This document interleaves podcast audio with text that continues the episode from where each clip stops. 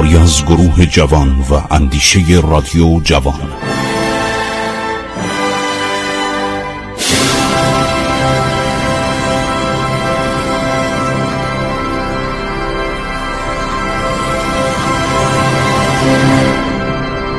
بسم الله الرحمن الرحیم. من خسرو معتزد به شما شنوندگان عزیز رادیو جوان در برنامه عبور از تاریخ در بهار سال 1402 هجری شمسی عرض سلام و احترام می کنم شنوندگان عزیز در سال 1264 هجری قمری عرض شود تقریبا 1848 میلادی میشه.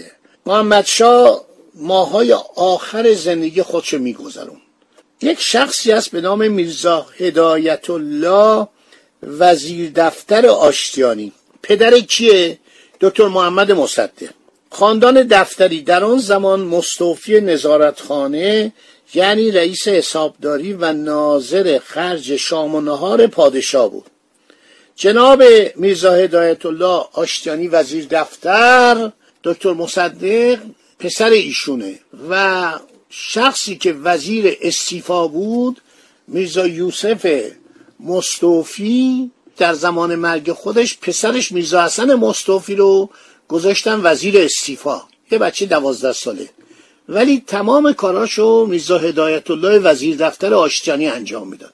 خانواده مصدق اینطوری به اصطلاح جزء درباریان قاجاریه بودند خیلی هم خانواده محترمی بودند جناب میرزا هدایت الله آشتیانی برای معاصران خود حکایت می‌کرد. زمان محمد رو دیده بود. آن مرحوم می‌گفت محمد شاه همیشه میترسید او را مسموم کنند. به همین جهت میبایست من پیش چشم او دست به خوراک ببرم تا اطمینان خاطر حاصل کند و غذا بخورم. خیلی میترسید. میرزا آیت الله آشتیانی می‌گفت روزی در بالاخانه میدان ارک تهران نهار می‌خورد.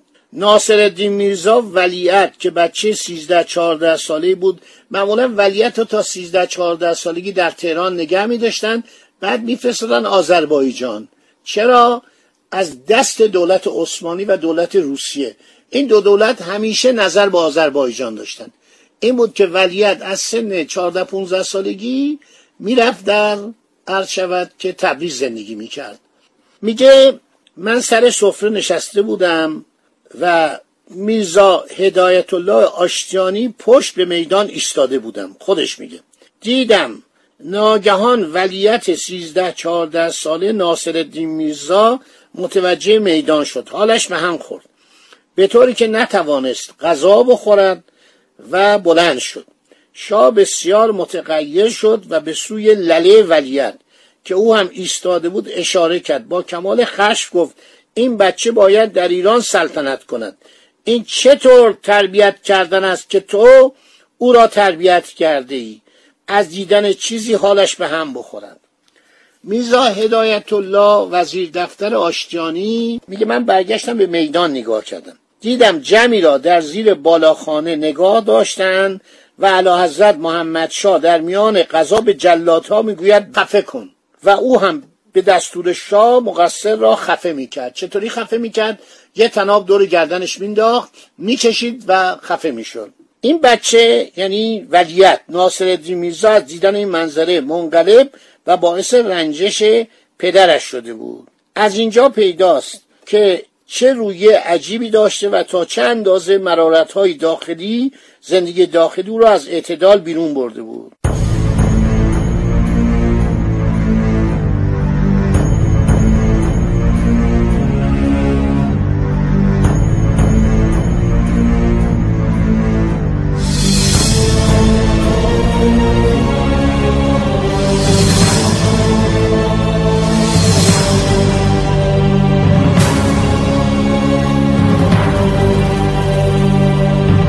بعدا ناصر دیشام همینطوری میشه. خیلی دستور خفه کردن دستور کشتن میده. پیش از سفر دوم اروپا شاه دستور تناب کش کردن نه سرباز بخت برگشته رو میده. ببینید چرا؟ برای اینکه این سربازا اومده بودن. شاه می‌خواست بره حضرت عبدالعظیم زیارت خداحافظی. فرداش باید آزم روسیه می‌شد و بره به طرف اروپا. هزار و دیویست و نود و پنج هجری قمری. میشه هزار و هشتصد و هفتاد و هشت میلادی. سربازا جلوی کالسکه شاه رو گرفتن. کالسکه روسی بود خیلی شیک یا اتریشی. خواهش و تمنا که قربان حقوق ما رو بدید ما فوج سوم اصفهان هستیم حقوق نگرفتیم. شیش ماه تهران بدبخت و بیچاره ایم می‌خوایم بریم پلو زن بچه‌مون. حالا دیگه فوج بمونن شیش ماه بعد مرخص می‌شد. یه فوج دیگه میومد جاش. شاه گوش نداد. میزا احمد خان دوله فرمانده کشیکچی ها یعنی گارد سلطنتی بود دستور میده سربازا رو با شلاق بزنن با چوب و چماق می‌زنن زخمی می‌کنن. چند تا از این سربازا شنریزه ور میدارن از روی زمین پرتاب می‌کنن به طرف کالسکه. یکی می‌خوره به شیشه کالسکه. شیشه میشکنه. شاه دچار وحشت میشه میگه برگردیم. نمیره حضرت عبدالعظیم. برمیگرده میگه بیرن اینا رو بگیرید. اینا فرار می‌کنن. می‌زنن خودشونو جاده حضرت عبدالعظیم و اون پشت مشتا قایم می‌کنن خودشونو. اینا میرن یه عده سرباز اصفهانی مثلا اون فوج سوم بود فوج دوم. اینا رو می‌گیرن. ده تا از اینا رو می‌گیرن میارن. این علاءالدوله خیلی آدم خبیسی بود. این همون بود که تجار قند و هر شود شلاق زد چوب زد بعد بهشون چلو کباب هم داد. در آغاز مشروطه. این همون بود که بعد از اینکه مشروطه خان تهران گرفتن یه روز اینا ترورش کردن. در خیابون داشت می‌رفت یه نفر نجار با اره زد گردن اینو قطعش کرد. علاءالدوله. میرزا احمد خان علادونه خیلی سختگیر قیافه خیلی بد اخلاق قیافه سیبیل خیلی آخته ای داشت و با مردم خیلی بد رفتار می‌کرد. شلاق زدن و کشتن و نابود کردن و از این کارا خیلی می‌کرد. هر شود که اینا میرن ده تا سرباز رو انتخاب می‌کنن می‌گیرن میارن. این بیچاره اصلا اونا نبودن. تا اینا رو میارن حالا ما اینجا شاهد داریم. شاهد ما کیه؟ میرزا حسین خان سپه سالار قزوینی وزیر جنگ بود. اینو برای خانوم خبرنگار ایتالیایی فرانسوی کالا سرنا خودش تعریف می‌کنه. خانم کالا سرنا یک کتابی نوشته به نام آدمها آینها و چیزها در ایران. تعریف کرده. گفته سپه سالار گفت قربان اینا رو ببخشید. اینا حقوق نگرفتن بدبختن. بیچاره منو تنبیه کن. گفت فوزولی موقوف. فوشم بهش میده. میگه اینا رو تناب کش کنید. تناب کش یعنی چی؟ یعنی یک نفر یه گروهی بودن از یه جای خاصی می اومدن خیلی سنگدل بودن. و اینا رو گردنشون رو می‌گرفتن. با یه تناب یه نفر یه نفر خفه میکن وحشیانه ترین کاری که انجام می‌شد. شکنجه حالا مونده. براتون رو تعریف می‌کنم. شکنجه های اصل استبداد.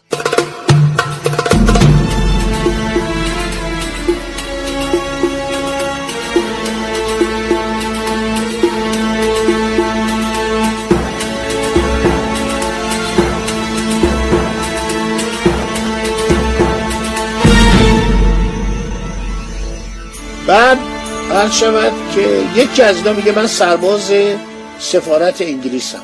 یعنی من سرباز ایرانی هم جز محافظان سفارت انگلیس. ببینید این شاد چقدر از انگلیسی ها میترسیده. میگه اینو معافش کنید. نه نفره می‌کشن. نه نفره می‌کشن سپه سالار میگه قربان اینا فوج دوم اسلام بودن. فوج سوم نبودن اونا متفرق شدن. من اعدام کنید ولی من اینا سرباز منن. شما داری میری اروپا؟ فردا داری میری اروپا. این حرکت می‌کنه فردا میره اروپا. حرکت می‌کنه از طریق روسیه معمولا می‌رفته دیگه. امپراتور روسیه الکساندر حالا نمی‌دونم الکساندر دوم بوده مثل که یا الکساندر سوم پسرش. وقتی اینا می‌بینه شاه بهش میگه شما چرا جواهر رو لباستون نمی‌زنین؟ چرا شما لباستون قد ساده است؟ آخه جواهر زدن مسخره بود. معمولا لباس ساده میپوشتن. در حالی که پادشاه ایران سه تا الماس درشت از جواهرات هند و رو سردوشیش میذاشته. یه جقه بزرگی داشته اونو به کلاهش نصب کرده اونم باز زیرش الماس برلیان بوده. تمام این سینه شاه میدرخشیده. از نشان و الماس و همایل و هر شود در انگلستان دربارش نوشتن. میگن وقتی در این چلچراخ ها زیر چلچراخ ها وامیستاد اون موقع برق اختراع نشده بود یا تازه داشت اختراع می‌شد. هزاران شم روشن می‌کرد مثل روز روشن می‌کرد. گفت میدرخشیدین. الکسان میگه فردا من جواهرات خودم به شما نشون میدم. فردا که میاد اینو می‌بره رژه ارتش. ارتش تزاری روسیه. پنجاه هزار سرباز غرق آهن و پولاد از جلوی ناصر شاه رد میشن. ناصر شاه خیلی تعریف می‌کنه. میگه اینا جواهرات یک پادشاست. جواهرات پادشاه ارتششه. مردمشه. ملکه ویکتوریا را نمیده. میگه آدمی که نه سربازی بیاد خفه بکنه در مقابل چشم خودش را نمیده. اینم مثل پدرش بود. عرض شود که دکتر کلوکه در قصر محمدیه تهرانیا به یاد داشته باشن. موزه سینما. تجلیشه زندگی می‌کرد. هر سال نسبت به سال بعد حالش بدتر می‌شد. روز عید فرا می‌رسه. به عادت هر سال همه سران لشکری و کشوری رو به سلام عام احضار می‌کنند. عده کثیری از سرباز و صاحب منصب و مصطفی و لشکرنویس و پیشخدمت و فراش خلوت و فراش و شاطر سوار و پیاده پیش از طلوع آفتاب از تهران به راه میافتند تا در موقع سلام در باغ نو در اطراف قصر محمدیه حاضر باشند. ایسا خان پسر امیر محمد قاسم خان قوانلو برادر مهد اولیا برادر زن شاه از جانب خواهر معمور بود همیشه همه جا مواظب شاه باشه. ایشون ایشید آقاسی بود یعنی رئیس تشریفات دربار.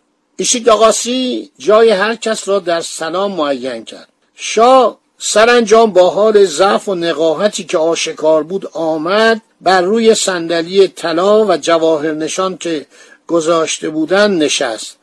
میرزا محمد تقی سپر کاشانی مستوفی شاعر و معلف معروف ناسخ تواریخ که وظیفهش تبریک گفتن به شاه در مجلس سلام بود از جانب سران لشکری و کشوری عید فطر را تبریک گفت. اما هنوز سخن او به پایان نرسیده بود که محمد شاه از جای برخاست بر بازوی دو تن از محافظانی که ایستاده بودند تکیه داد به اندرون قصد بازگشت.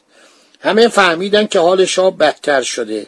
و توانایی نداشت این مراسم را به پایان برساند. اینکه امروز به سلام نشست برای این بود که مردم بدانند یقین کنند هنوز نمرده است. خب دارم مرگ محمد شاه رو میگم. خداحافظی با شما می‌کنم تا برنامه آینده. عرض شود که دنبالی ماجرای محمد شاه دیگه روزای آخر محمد شاه من می‌خوام براتون تعریف کنم. خدا نگهدار شما باد.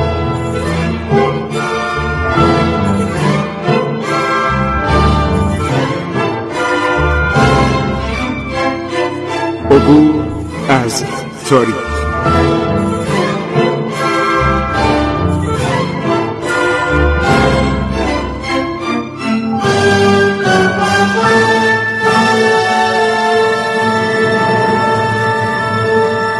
ایران با شکوه.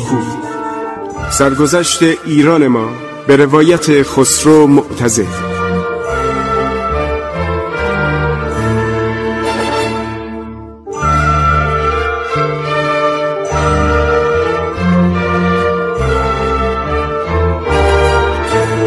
عبور از تاریخ با رادیو جوان.